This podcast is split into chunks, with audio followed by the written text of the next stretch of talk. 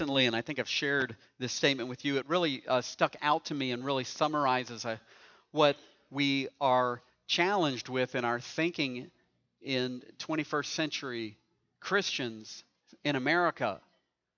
And that is this statement Your conscience is meant to be a stoplight, not a go light. It is meant to be a red stoplight, not a green go light.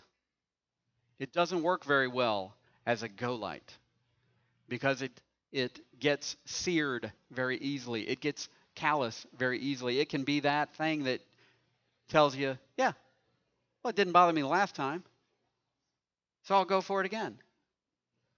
Last week we looked at how the gospel should affect our social life. And today we look at how following Christ should affect our private life. We look at how Christ should reign over our secret and deepest desires. And this is where only your conscience and the Holy Spirit reside. And if you're letting your conscience be uh, the deciding factor, remember this. Your conscience is meant to be a stoplight, not a green light. A man complained to his psychiatrist as he laid on the, the couch, I guess, that, that, that uh, chase, I think they call it. He says, I've been doing wrong and my conscience is bothering me terribly. And doctor shared, asked him, he said, So, do you want to work on some, some skills for how you can, you can uh, say no, develop greater willpower? His patient replied, Oh, no. I want you to prescribe me something that can turn off the guilt. He wanted his conscience to stop bothering him. So let's look at the heart's desires that our passage puts in the crosshairs. As we look at how we are to worship God through what we pursue. We read in verses 4 through 6 of Hebrews 13 Let marriage be held in honor among all, and let the marriage bed be undefiled. For God will judge the sexually immoral and adulteress. Keep your life free from love of money and be content with what you have. For he has said, I will never leave you nor forsake you. So we can confidently say, The Lord is my helper. I will not fear. What can man do to me? We look here at the two areas of the private life that, that are very possibly we know the most about as Americans. The sexualization of our culture and the materialism are literally mind numbing, conscience numbing. America began, we began as a place where people could be free to worship the God that they chose and to worship God freely. And it still is, but America has drastically changed the gods that it worships. And it still worships them freely and without restraint. And as followers of Christ, we need to be reminded that we worship the Creator and not the thing that is created. We are to worship the Creator who gave us sexual intimacy rather than to worship sex like our nation does. We are to worship the Creator that gave us financial ability, the ability to work hard and to earn an income for the work that we do. We are not to worship the money that we gain from it. The first place where our author meddles with our minds has to do with marriage and sexuality. And from it, I want to challenge you value your marriage enough to protect it.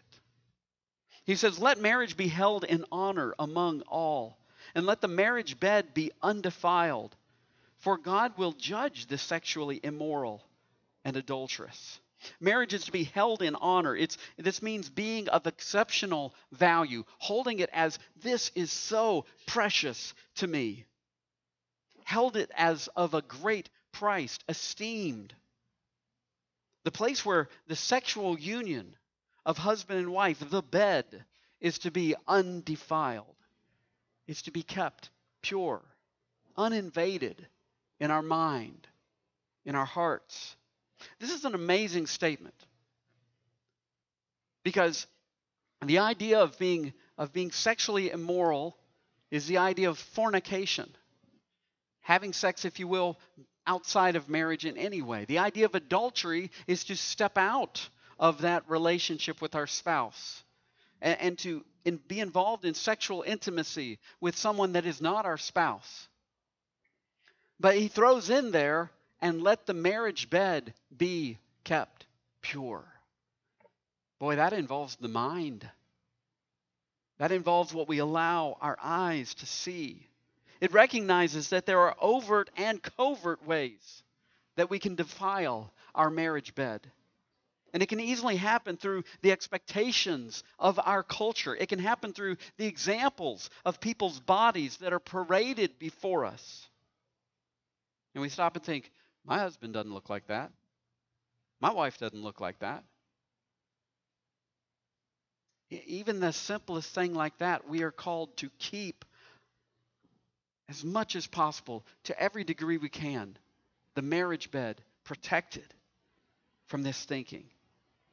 It can happen through pornographic images that are consumed by our culture and that are thrown at us constantly. And, and, that any one of us, all of us, face the temptation of that. It can happen through the Hallmark movie or the Harlequin romance novel. My husband doesn't treat me like that.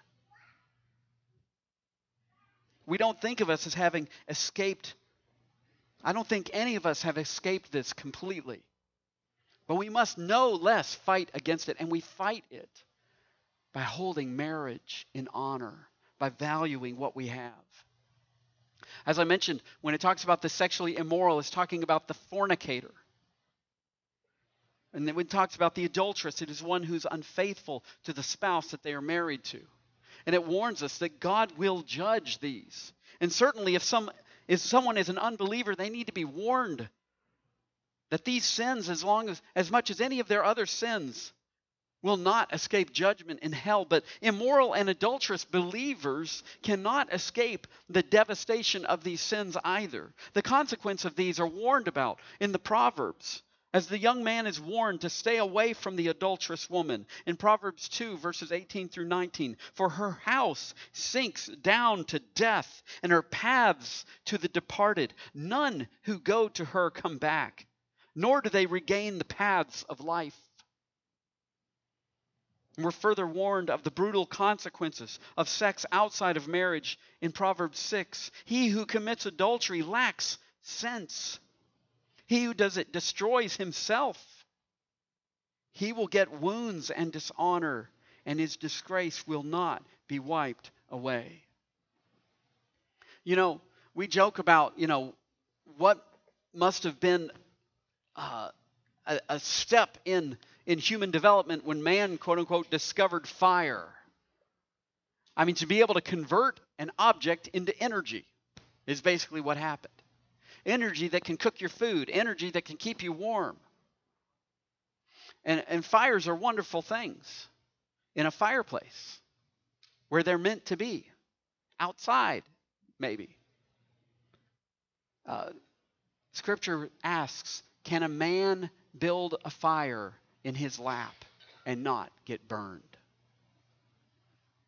And it's asking that in connection with sexual immorality, adultery to take something as wonderful as sexual intimacy, like fire that is belongs in a place, and to build it somewhere outside of that context destroys a life, destroys a family. And as we are seeing, it destroys a culture.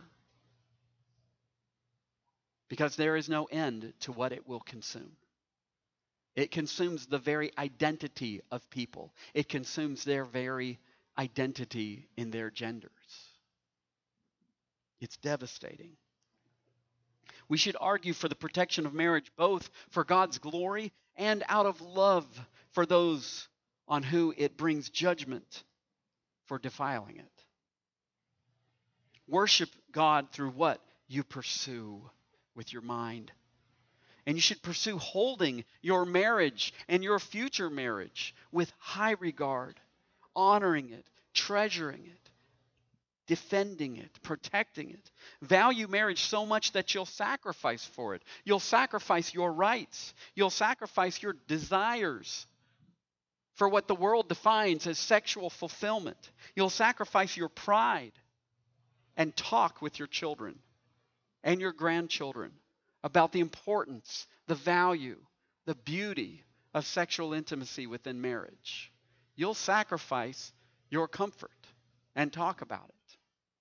And maybe even talk about your failures. You must protect the sexual relationship that you have with your future spouse as well, single folks.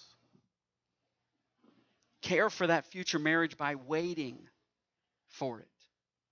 Care for the marriage of other people by protecting them and their future marriage. Stay far away from other people's spouses. Stay far away from material and images that are selfish and fleshly in their expectations of your marriage. There is a zombie apocalypse going on in our culture where people, instead of treasuring one another as being made in the image of God, they're consuming one another. And it doesn't just affect the person that's consumed, it affects the consumer as they lose touch with what it means for other people to be human. We're talking about letting Christ be everything in our private lives. And a big help is to keep this struggle from being private. I know it might seem contradictory with such a private situation as protecting the marriage bed to talk to someone about our struggles. But that's what it takes. We, myself, our shepherds, small group leaders, we want to help one another. We want to pour into each other. Part of how you keep yourself from diving into the false draw of sexual of false sexual intimacy is by letting someone else in on it and saying, "Hey, I need help with this." Because guess what you're gaining by that? Real, biblical, godly intimacy with a, with a brother or a sister. And it answers that need. It can't be done otherwise. And instead of treating immorality and adultery like they're some sort of sweet, forbidden fruits, we are to value marriage and true, pure sexual relationships that we've been created with for within marriage as it is meant to be. To value it. And secondly, worship God through what you pursue. It, this also means don't look to money for your deliverance. He goes on to say, Keep your life free from the love of money and be content with what you have. For he has said, and speaking of God, I will never leave you nor forsake you. So we can confidently say, The Lord is my helper. I will not fear. What can man do to me? F. F. Bruce says, The chief pain which pierces the heart of the lover of money is a gnawing anxiety. The greedy person can never be happy, but the opposite of covetousness is contentment. As we're told in these verses here. When he talks about keep your life free from the love of money, the, the term love of money, it's a combination of words that literally means fondness for silver.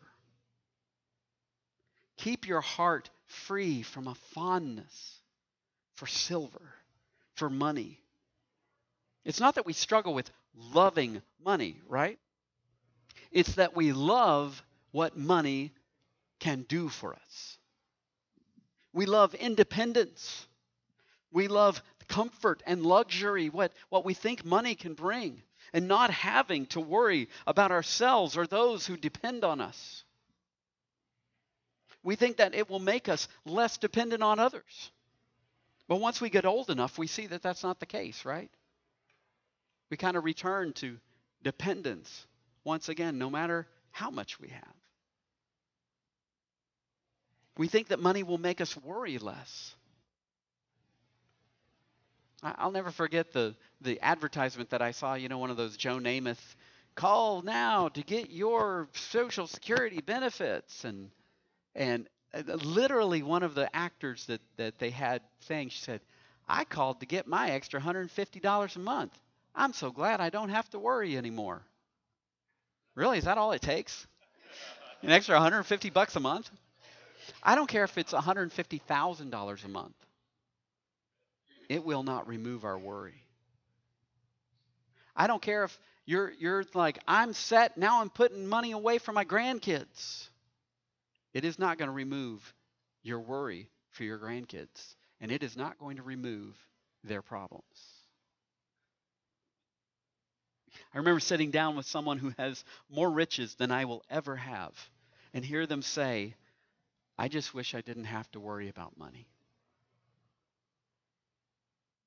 I'm going to remember that it does not take the worry away.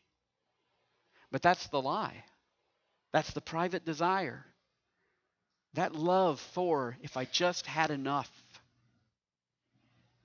We're called to be content. This means to be satisfied with your circumstances. Specifically, that term circumstances is wrapped up into this. Be satisfied where God, with where God has you. A satisfaction that is a kind of strength that doesn't crumble under the unappealing situation. Kenneth Wuest writes, it refers to the ability of the Christian, dependent on the Holy Spirit, to be independent of outward circumstances. Do you notice that? We love the quote, independence that being rich enough will gain us.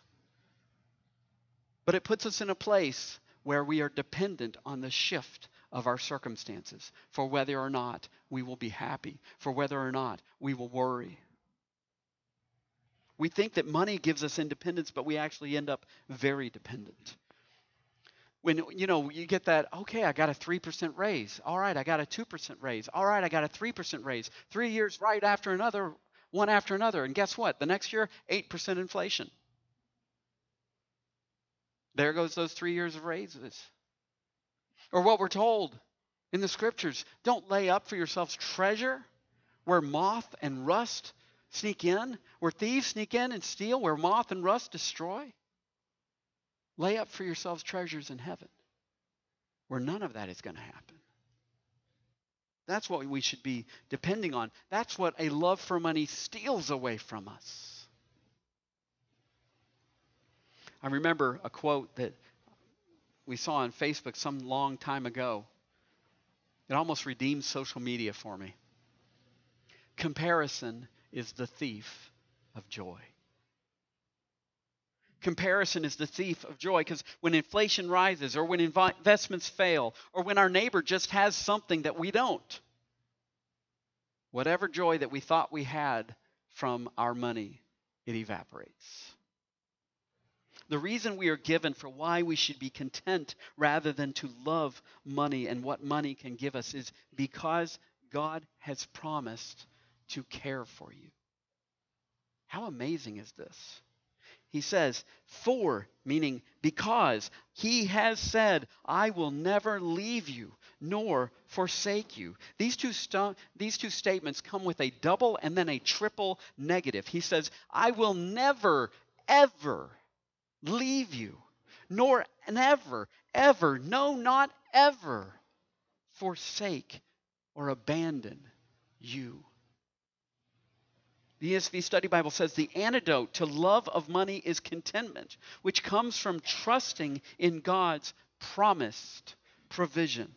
The combination promise would have tipped the readers off to Israel entering the promised land and it was full of, of entrenched enemies that are like sitting there going, What are you doing coming in here? Whose land do you think you're going to take? You think we're just going to roll over and give this to you? These, these nations that were mightier than them, that were more numerous than them, and that were entrenched in fortified cities. And yet God is saying, Yeah, over there, go, make that yours. But God tells Moses in Deuteronomy 31 Be strong and courageous. Do not fear or be in dread of them, for it is the Lord your God who goes with you. He will not leave you or forsake you. And you're thinking, well, good. That's, that's okay, Moses. You're good, I guess. But he passes it on to the next leader. It says, Then Moses summoned Joshua and said to him in the sight of all of Israel, Be strong and courageous, for you shall go with these people into the land that the Lord has shown to your, the, their fathers to give them. And you shall put them in possession of it. It is the Lord who goes before you. He will be with you. He will not leave you or forsake you. Do not fear or be dismayed. If that's not enough, God reiterates the same promise to Joshua after Moses dies in Joshua 1 5. No man shall be able to stand before you all the days of your life. Just as I was with Moses, I will be with you. I will not leave you or forsake you. So that, that is what's popping back up into these Hebrew readers' minds as they read this, as they're reminded of this. And these Jewish Christians were living among their Jewish friends and family and had become strangers in their land overnight upon following Christ. They feared the loss of business, they feared the loss of security. But they took heart in the wealth of God's provision that is available to those who trust Him. And here we have this promise. We, you know, just as they could have said, well, that was true of Moses, that was true of Joshua, that was true of the people that followed them. And here the reader references back, the writer references back to them. The reason why I tell you you should be free from a love of money is because God has also promised you, and we can receive it as well, that He will never leave you nor forsake you. Don't cheat yourself out of seeing God provide for you. Live free from chasing after money, being satisfied with the life you have. For God Himself has made it clear. He said, There is no, no way I will stop sustaining you and upholding you. I will not, not, not let you down. I will not abandon you. The result that we're given for why we should be content rather than to love money is knowing that Christians are never truly vulnerable. He says, So we can confidently say, The Lord is my helper. I will not fear. What can man do to me? To be vulnerable means to be open to attack. Now, when I say we're never truly vulnerable, I mean that we aren't open to attack outside of God's care. Verse 6 quotes a psalm in relationship with the fact that God will never leave us nor forsake us. And the result is that we need not fear what man might do to us. But you might say, as, as uh, Brad referenced, JD, what about Job? I mean, it sure seems like that it, it would have been wise to fear those foreign raiders. You know, the ones that came and killed all his servants and, and stole all his, his livestock? Amazingly, to both the devastation of the whirlwind and the raiders, the whirlwind that took his children and the raiders that took his wealth, Job responded, The Lord gave, and the Lord has taken away. Blessed be the name of the Lord. We are assured that we need not fear what someone might do to us because even in the midst of it, God is still our helper. And God is not void of resources. That, that's the understatement of the world, right? In fact, he is using whatever he allows for his glory and for the good of his children. It's because God, uh, He is always our helper. He is always in control. I'll read to you a definition of God's sovereignty that it's pretty amazing. God's sovereignty is defined as his complete and total independent control over every creature, event, and circumstance at every moment in history. Subject to none, influenced by none, absolutely independent, God does what he pleases, only as he pleases, always as he pleases. God is in complete control over every molecule in the universe at every moment, and everything that happens is either caused or allowed by him for his own perfect purposes. End quote. Thus, we can have courage and say of our circumstances, The Lord is my helper. I am not going to be fearful. What can be done to me by man that God is not a part of? Don't look to money for your deliverance because God has promised to care for you, knowing Christians are never truly vulnerable. The world sings about money. On the one hand, stoically, and on the other hand, cashing their checks. Money, it's a gas. Grab that cash with both hands and make a stash. New car, caviar, four star, daydream. Think I'll buy a football team. The best things in life are free. But you can't keep but you can keep them for the birds and the bees. Your love, your loving give me a thrill, but your loving don't pay the bills. Money don't get everything, it's true. What it don't get, I can't use. Now give me money. That's what I want. So even if you find yourself moving on up to the east side, to a deluxe apartment in the sky, worship God through what you pursue. And this means pursuing obedience to God rather than pursuing an increasing bank account.